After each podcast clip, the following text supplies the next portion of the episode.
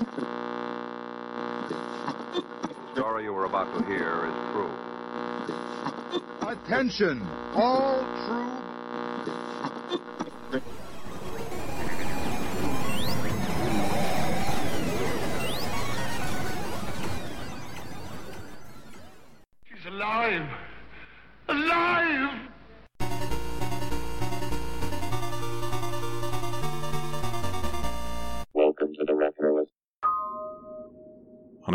Summer morning in 1989, I decided to go for a walk.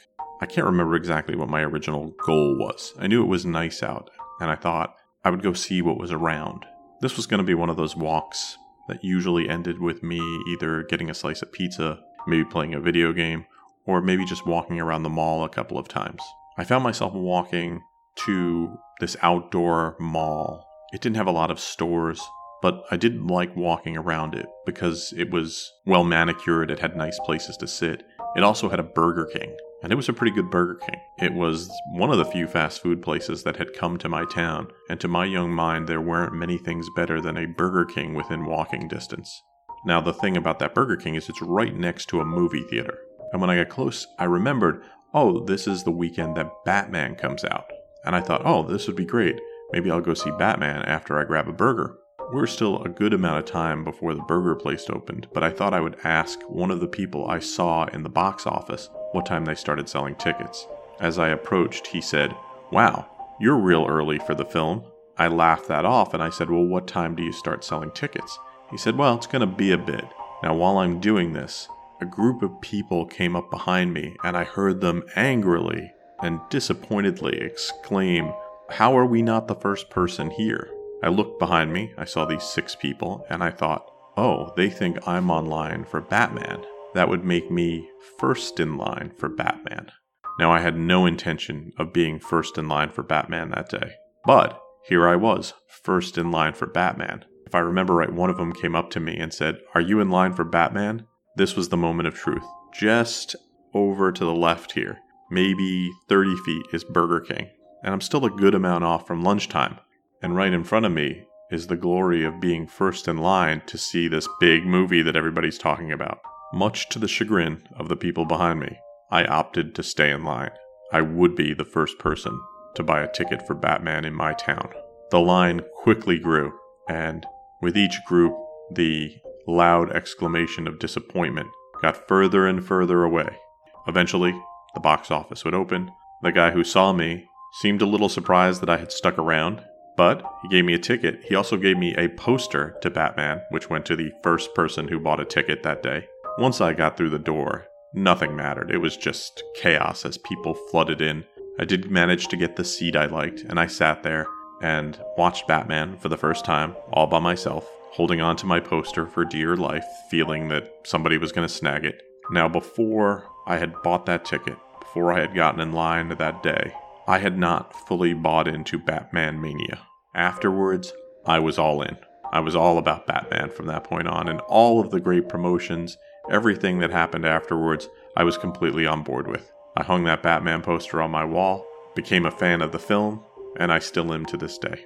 It's fun when random chance plays a role in your memories, and it can actually influence parts of your life tremendously. I would have seen Batman in 1989 if I had not gone to Burger King that day, but I wouldn't have had this great experience being first in line and the object of jealousy of the people behind me had I not. And having done so makes everything so much better. Also, afterwards, I did go to that Burger King, and it was delicious. So, I got everything I wanted that day and more. On today's show, I'd like to talk to you about that movie that I saw on that summer day Tim Burton's Batman. We'll talk about the production of the film, the people in front of and behind the camera, its reception, Batmania, the music, and we'll throw in a few surprises here and there. We have an info packed episode ahead of us, so without further ado, let's start the show.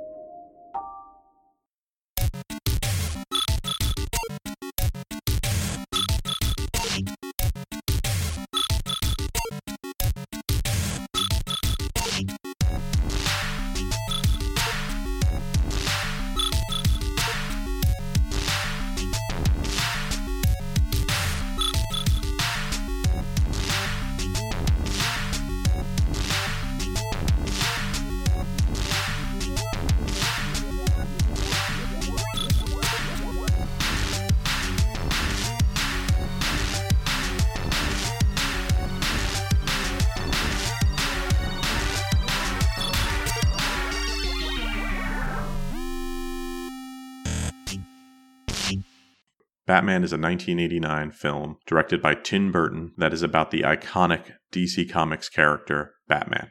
It would be the first installment of a Warner Brothers series that would stretch multiple films and star multiple people in the lead role. To see where Batman started, we have to go back.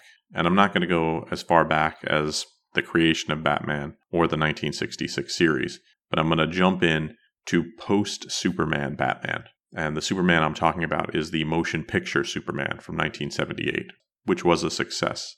After its success, Superman co writer Tom Mankiewicz wrote a first draft of a Batman screenplay that told the story of Batman and Robin's origins. For those not familiar with Batman, Batman is a caped vigilante superhero who fights crime in Gotham City. In the comics, he's often joined by his sidekick Robin, who's his young ward. In Mankiewicz's version, the villains were the Joker and the Penguin, and a lot of the elements were taken from the 1978 comic book Strange Apparitions, which was written by Steve Englehart. The culmination of the film would have basically been the birth of Robin, Robin putting on the costume for the first time at the end. Producers signed on, it got a budget, which would have been about $20 million, and a release date of sometime in 1985. This version of the film stalled. Eventually, new people were brought on board as producers. Now, the film had been shopped around to directors who had signed on. We'll talk a little bit about them in a few, but the origins of this version start when producers Jon Peters and Peter Guber came on board, and they had seen Pee Wee's Big Adventure in 1985. Tim Burton seemed like an up and comer and someone who could do something interesting with Batman, and he was offered the chance to direct it. But first, Burton wanted to change the script. So he and his girlfriend at the time, Julie Hickson, wrote a 30 page treatment of the project. The producers and the studio liked this treatment. Tim Burton had met Sam Hamm, who had just signed a two year contract with Warner Brothers, and asked him if he wanted to write the screenplay based on what he and Hickson had done. Hamm got started on it, but there was a writer's strike that started, and a new writer needed to be brought on. So Burton brought on Beetlejuice co writer Warren Skaaren to continue the work. Now, it took three years for the project to finally get close to closing, but it wasn't until the box office returns of Beetlejuice came in and things looked positive that the studio decided to greenlight Tim Burton's version of Batman. One of the things that was dropped between the Hamm and Skaaren version was the inclusion of Dick Grayson, who would go on to play Robin. The Dick Grayson character was just a cameo rather than a supporting character, and things would focus more on Batman and the villain, the Joker. Sam Hamm was born in 1955, is a screenwriter and comic book writer. The Batman screenplay would be his biggest claim to fame. He would also contribute to the story for Batman Returns, the sequel. Two other movies that Hamm is credited for are Monkey Bone and Never Cry Wolf. Warren Skaaren is a screenwriter who's worked on a great number of films, including Beverly Hills Cop 2, Beetlejuice, Batman. He also wrote a draft for the 1986 film Top Gun. A very interesting thing about Skaaren is he wrote two unproduced sequels to movies that I really enjoy.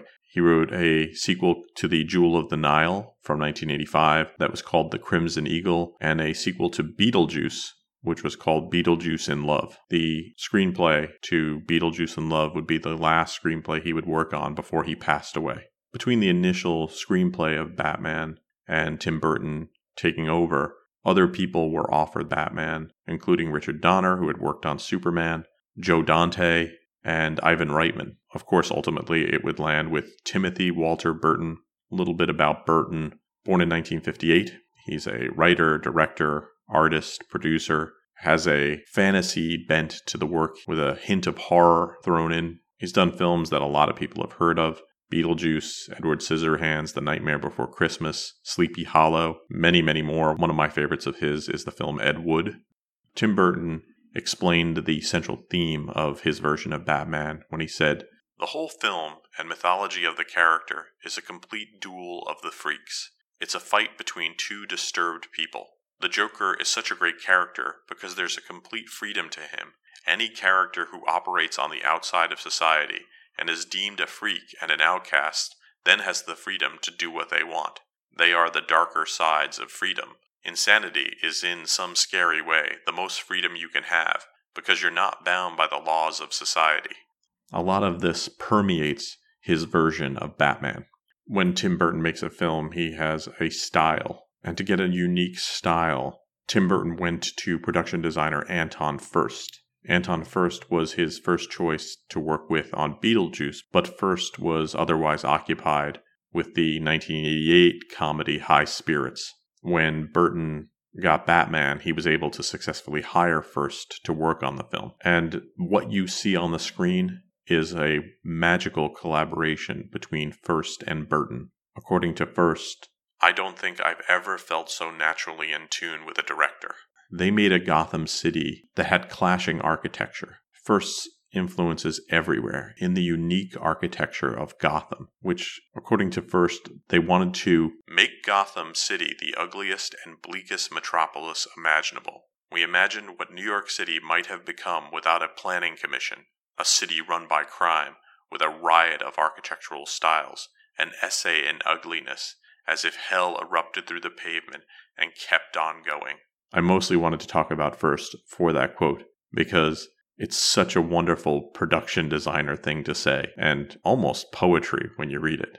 Other notable people involved would be makeup effects designer Nick Dudman, who did the work for Jack Nicholson's Joker. Nicholson wouldn't sign on to do the Joker role until he got to pick what makeup style would work. And Dudman's would win, which isn't easy because it had to look realistic and yet scary. It also had to be pale white, but not get washed out on the screen. So a lot of work went into it. Costume design was by Bob Ringwood, who did an impressive job with the bat suit. And according to Ringwood, the real challenge is because the image of Batman in the comics is this huge, big six foot four hunk with a dimpled chin. Michael Keaton is a guy with an average build. So you had to take a guy who was average and make him look bigger, make him look threatening. And he did it so well that even people like Sylvester Stallone look at Batman as the death knell for the muscly action hero star. Because at that point, costume designers could make anyone look big. Media interest in the Batman film was high, which basically made them decide to not shoot the entire film on the backlot in Burbank, California. Instead, it was shot at Pinewood Studios in England, and shooting went on from October 10th, 1988 to February 14th, 1989. That had 80 days of main shooting and 86 days of second unit shooting, which for the size of this film and that little amount of time is an amazingly well organized achievement. Well, that achievement came with a cost. The original budget was $30 million, and that would balloon to $48 million. I can imagine a lot of that was on security because people started to be very interested in this film. After the Star Wars films, this might have been one of the most highly charged films with a fan based interest where the media really wanted to know what this was all about. At one point, two reels of film footage were stolen, which is about 20 minutes of the film, and the police had to be called in. Tim Burton said that the filming itself was torture. Just not a great moment for him in his life, not an enjoyable experience because of all of this craziness it's funny to talk about what Batman is about. Batman permeates so much of our pop culture nowadays that most people know so much about Batman. But here we are in 1989 and and what most people knew about Batman was either from the comic books, the Super Friends animated series, or way back in 1966, the Batman television series starring Adam West. But here we are in a new Batman. And as soon as that credit sequence starts up, you know it's not Batman 1966 from that point. As we enter this Batman's Gotham City, we see that it is a dark and grim place, and a vigilante, a Batman, is targeting the city's criminals. Soon we meet Jack Napier, who is second in command to mob boss Carl Grissom, and the two elements of the law enforcement community, Commissioner Gordon and DA Harvey Dent, are targeting Grissom. Napier is actually being set up by Grissom because he was having an affair with Grissom's mistress, Alicia. And during the ambush to have him killed, Napier falls in a vat of chemicals. Everybody thinks he's dead, but he survives. But there's a side effect. He has chalk white skin, bright green hair, a crazy grin, and he's been driven insane. He takes the name Joker and then becomes a performance artist of sorts, but all of his performances are about killing. This brings him in conflict with Batman, whose secret identity is Bruce Wayne. There's also some reporters in the mix who are trying to find out who Batman is. Eventually, we meet Bruce Wayne, we meet reporter Vicky Vale, who develop a relationship. This, of course, all leads to Batman and the Joker facing off, with only one of them surviving.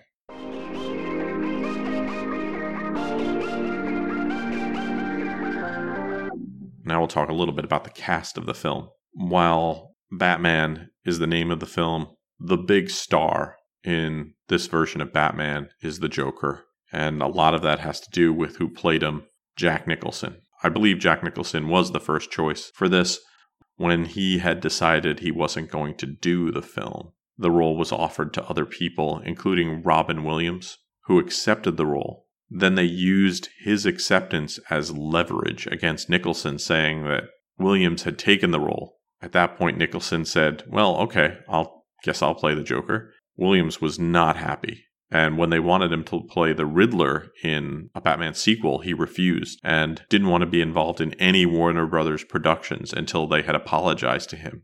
Other people who were up for the role, not only for this version of the Joker, but also earlier incarnations of the film, include Tim Curry, Willem Dafoe, James Woods, Donald Sutherland, John Lithgow, and many, many others. Jack Nicholson did a great job with the role and would later say it is one of his favorite roles to play. He especially liked that he was given a lot of creative freedom. Whenever you take a role, your character has traits, but the Joker is about being unpredictable, which let Nicholson have greater freedom than he had had in almost any other film. John Joseph Nicholson was born in 1937, an award winning actor and filmmaker did a stretch of films in the 70s and early 80s that were very well received and won awards. Movies like Five Easy Pieces, One Flew Over the Cuckoo's Nest, and Terms of Endearment.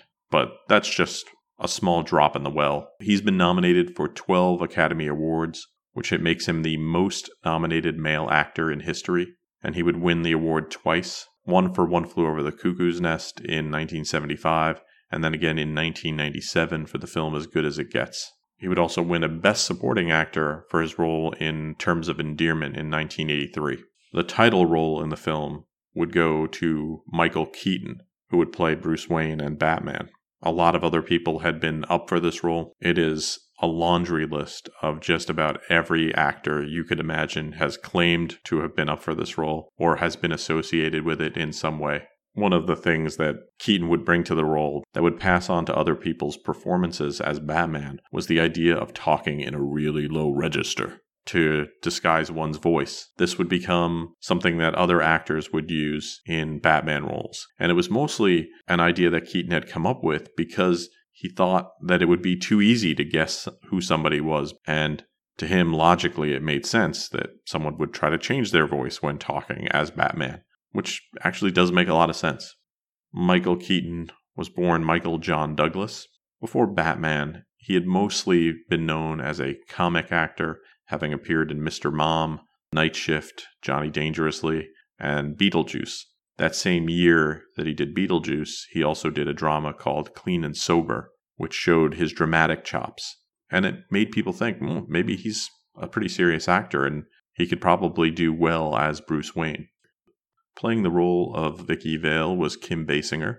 She was supposed to be the original choice to play Vicky Vale, but because of scheduling and bad agent work, they passed on her and cast Sean Young in the role. Now, there are horseback riding scenes in the film, and while Sean Young was practicing for those, she broke her collarbone. And so a week before they were going to start filming, Basinger was called and asked if she wanted to take the role, and she said yes. Interestingly, Michelle Pfeiffer was also up for this role, and she was dating Michael Keaton at the time.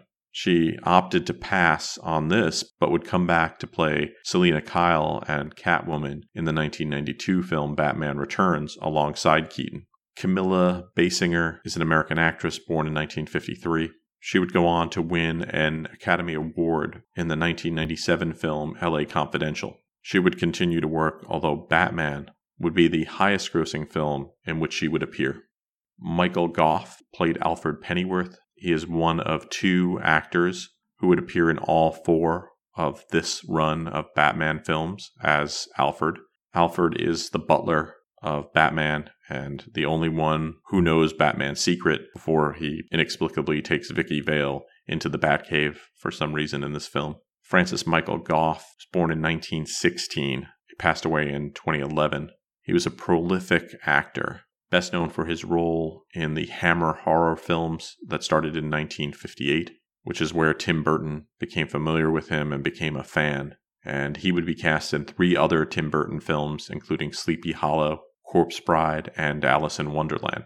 Robert Wuhl played reporter Alexander Knox, born in 1951. He's an actor and comedian. This was a high point of Robert Wuhl's career, which culminated, I guess, in the 1996 television series Arliss that ran for six years. It's not a huge role, but Wuhl does a lot with it. Billy Dee Williams plays Harvey Dent. In the comics, Harvey Dent would become the villain Two Face, and Billy Dee Williams signed on to this role thinking that in future films he would play the Two Face role and had a contract that said that this would be the case. When they finally decided to use Two Face in the 1995 sequel Batman Forever, Warner Brothers decided they would prefer Tommy Lee Jones and they bought out Williams's contract. William December Williams Jr. was born in 1937 and while he would work in lots of things and continues to work today. He is best known as Lando Calrissian in multiple Star Wars films. Pat Hingle played Commissioner Gordon, Chief of Police. He is the second actor who appears in all four of this run of Batman films, along with Michael Gough. Pat Hingle was born in 1924. He passed away in 2009.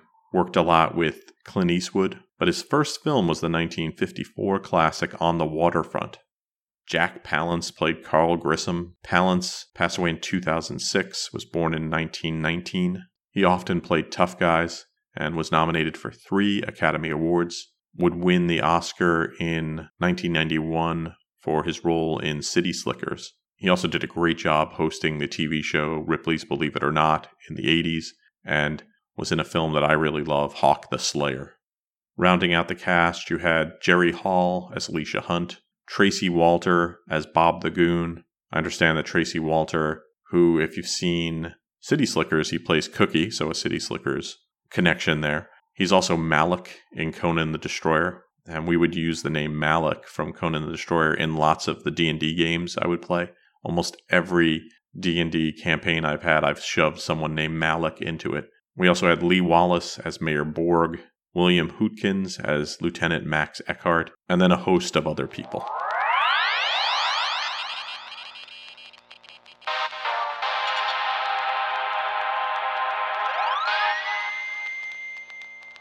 Another star of this film is the Batmobile. The chassis of this Batmobile was built on a Chevy Impala, and it had the engine of an Impala, the taillights of a Ferrari, and jet engine parts from a Harrier jump jet. It also had that great sliding cockpit that also looked like what you would have on a jet. That happened because when they designed it, they didn't have a door. And when Tim Burton saw it, he turned to the designer of it, Terry Ackland Snow, and said, Well, this is great, but where's the door? Because they needed to keep the lines right, they decided on the cockpit because they could sort of just have it roll back from the top. The Batmobile was 20 feet long and had a 8 foot wheelbase. The completed prototype weighed one and a half tons. Two prototypes would be built for filming, and they had a great special promotion with the film where MTV held a Steal the Batmobile contest. the winner of that contest would be awarded one of those prototypes with the engine removed. When they put Michael Keaton into the Batmobile, they hadn't really thought about the cowl, which is the hood helmet thing that Batman wears, which added several inches to Michael Keaton's height. And the cowl got stuck in the cockpit when it would slide the first time it was tested. Because of this, whenever they had to put Batman in the Batmobile, he has to wear an alternate cowl with shorter ears.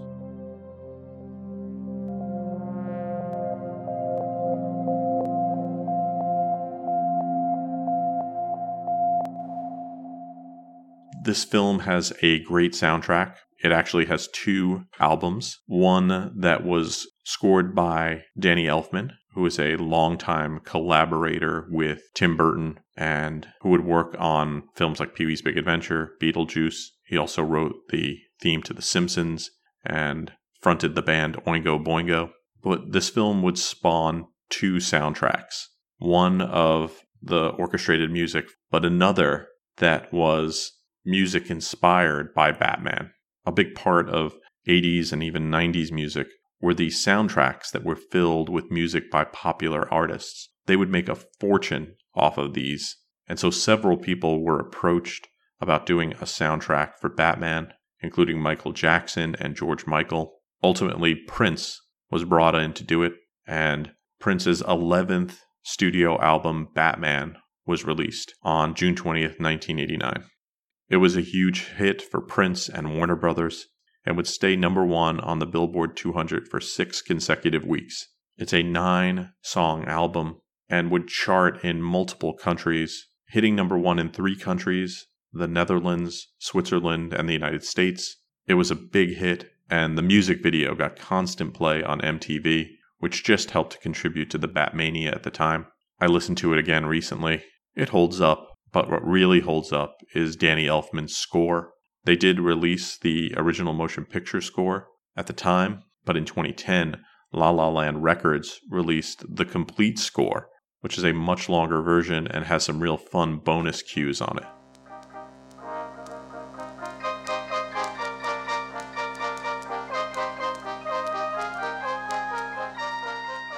To say that 1989 was the year of Batman might be an understatement. A gold and black airbrush logo would start appearing everywhere, and that was designed by Bill Garland. What was really clever is there were no words, it was just the bat symbol. And a lot of these decisions were made by the people behind this film who tried to keep a unified vision of what this film would be. That even meant that when they had financial opportunities, say like when GM wanted to build the Batmobile, they turned them down because it meant that they wouldn't have creative control over an element of the film. Batmania would start in Christmas of 1988 when they would take footage from the film and make a trailer that ran in thousands of theaters. It was a very simple thing with just some scenes, but it went over really big, which was probably a good thing because a lot of the press at the time were really worried about what Michael Keaton was going to bring to the role but people saw something on screen that seemed different. And before June of 1989, a deluge of Batman merchandise would hit the market, and they would eventually sell over $750 million worth of this merchandise. The film was eventually released worldwide on June 23rd, 1989. It did get an earlier release in California for the premiere on June 19th, 1989.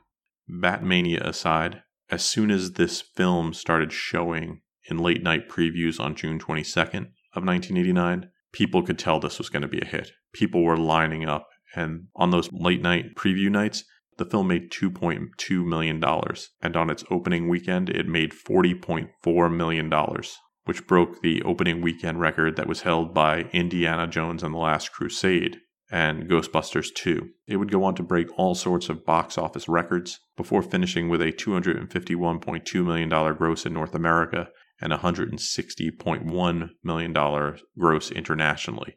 It would be the highest grossing film based on a DC comic book until 2008's The Dark Knight, and it is the 66th highest grossing film in North American history. What other things were out at the time?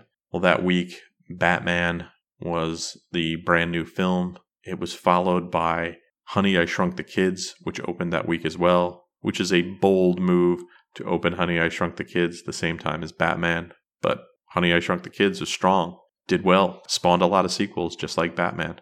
Still in theaters was Ghostbusters 2, Indiana Jones and the Last Crusade, Dead Poets Society, Star Trek V The Final Frontier, Field of Dreams, See No Evil, Hear No Evil, Roadhouse, No Holds Barred, Pet Sematary, K9, and Twins. A solid lineup of films.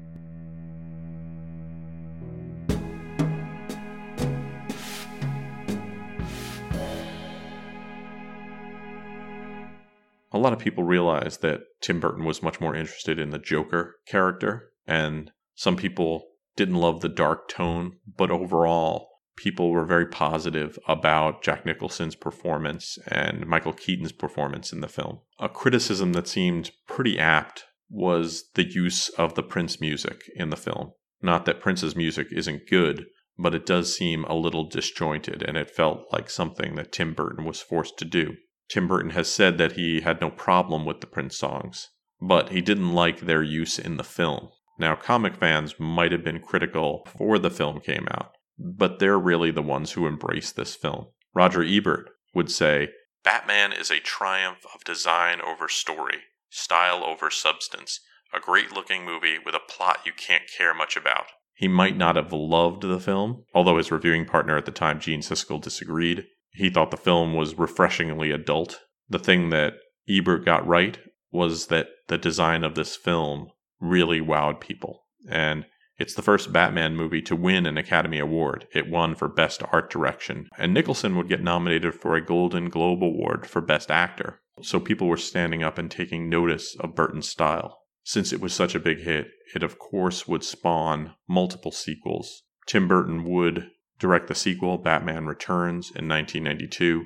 The Next two Batman Forever and Batman and Robin, would be directed by Joel Schumacher. And during Schumacher's time, these films would get a lot more colorful and a good amount sillier. One of the great things about the Batman film was that Warner Brothers Animation would create the wonderful Batman the Animated Series, which, if you were watching any sort of cartoons, maybe even any sort of comic book movie or TV show, Batman the Animated Series really helped to establish most of what we take for granted nowadays in our comic book entertainment. At its very minimum, the style and design of Batman helped to set the tone for a lot of comic book movies that would follow. That sort of dark, brooding comic book movie that a lot of people are a fan of. Tim Burton set the stage for that. I worked in a video store when Batman came out on VHS.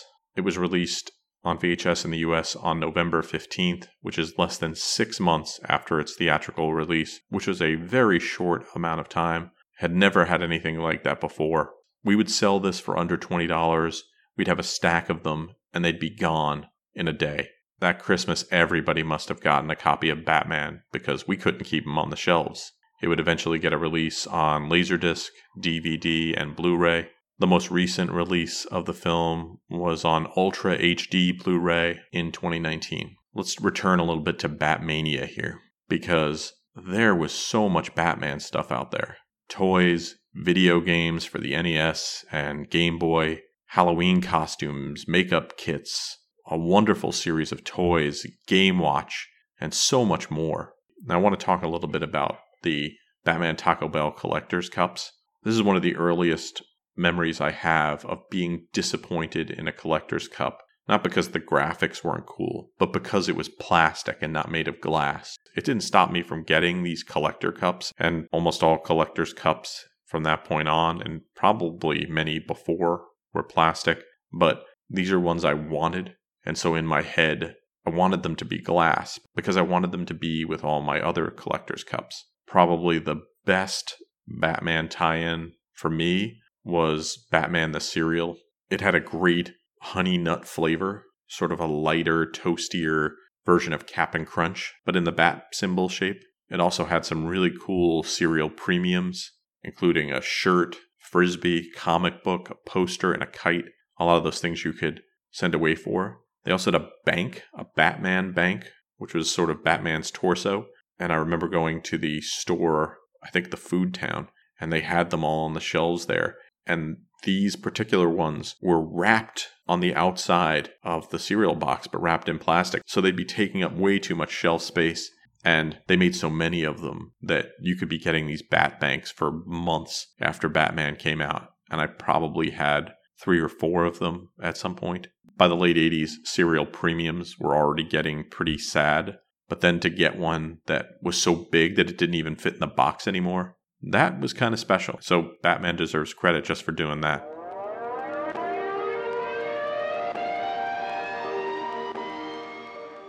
How to sum up Batman? According to Tim Burton, he said, I like parts of it, but the whole movie is mainly boring to me. It's okay, but it was more of a cultural phenomenon than a great movie. I think that while I like the Batman films, and I've seen them way too many times to count, I think that part of what Tim Burton is saying there is accurate. It's a fun movie to watch, but what made it great was the cultural phenomenon around it. For a while, we were all united in Batmania. It's something that, as a film fan, that I've been chasing ever since, and it doesn't happen very often. Maybe the first Jurassic Park film did that. Maybe when they re released the Star Wars films, we saw some of it. But when it does happen, it's special. And for Batman, it was particularly special because it really came out of nowhere. Batman set the stage for many modern comic book films and influenced how marketing is approached in these films. So if you're looking for a film to revisit or watch for the first time, why not check out 1989's Batman? Then go online and look at the tremendous amount of products that are related to this film. Some of them are just really fun. The toys are amazing to collect. The Batmobile is a joy to behold. And it's all of these things together, not just the movie or the movie experience, that make Batman special to me. And hopefully, it can be special to you.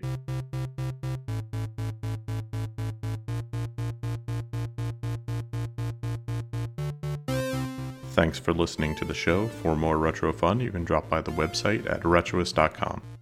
You can follow me on Twitter. I'm at twitter.com slash retroist. Music you hear on the show is by Peachy. You can follow Peachy on Twitter at twitter.com slash peachypixel8. That's the word peachy, the word pixel, and the number 8. Just look for the Welsh flag. Thanks to all the people supporting the show on Patreon. If you'd like to support the show, you can drop by Patreon at patreon.com slash retroist. We just completed voting on the first member episode. If you'd like to access supporter episodes, you could drop by the Patreon and be able to vote on future members only episodes. If you can't stop by Patreon, please go to wherever you download this podcast and give it a positive review. It helps new people find the show. I'd like to thank some of the newest Patreon members Will Welton, Jeremy Goodier, Dan Heavey, VR, and Ed Ladden controllers. If I did not say your name right or I'm using the wrong name, please drop me a line either through Patreon or over on Discord, and I'll be happy to correct that in the future. Thanks for listening to the show, and I hope you have a great weekend.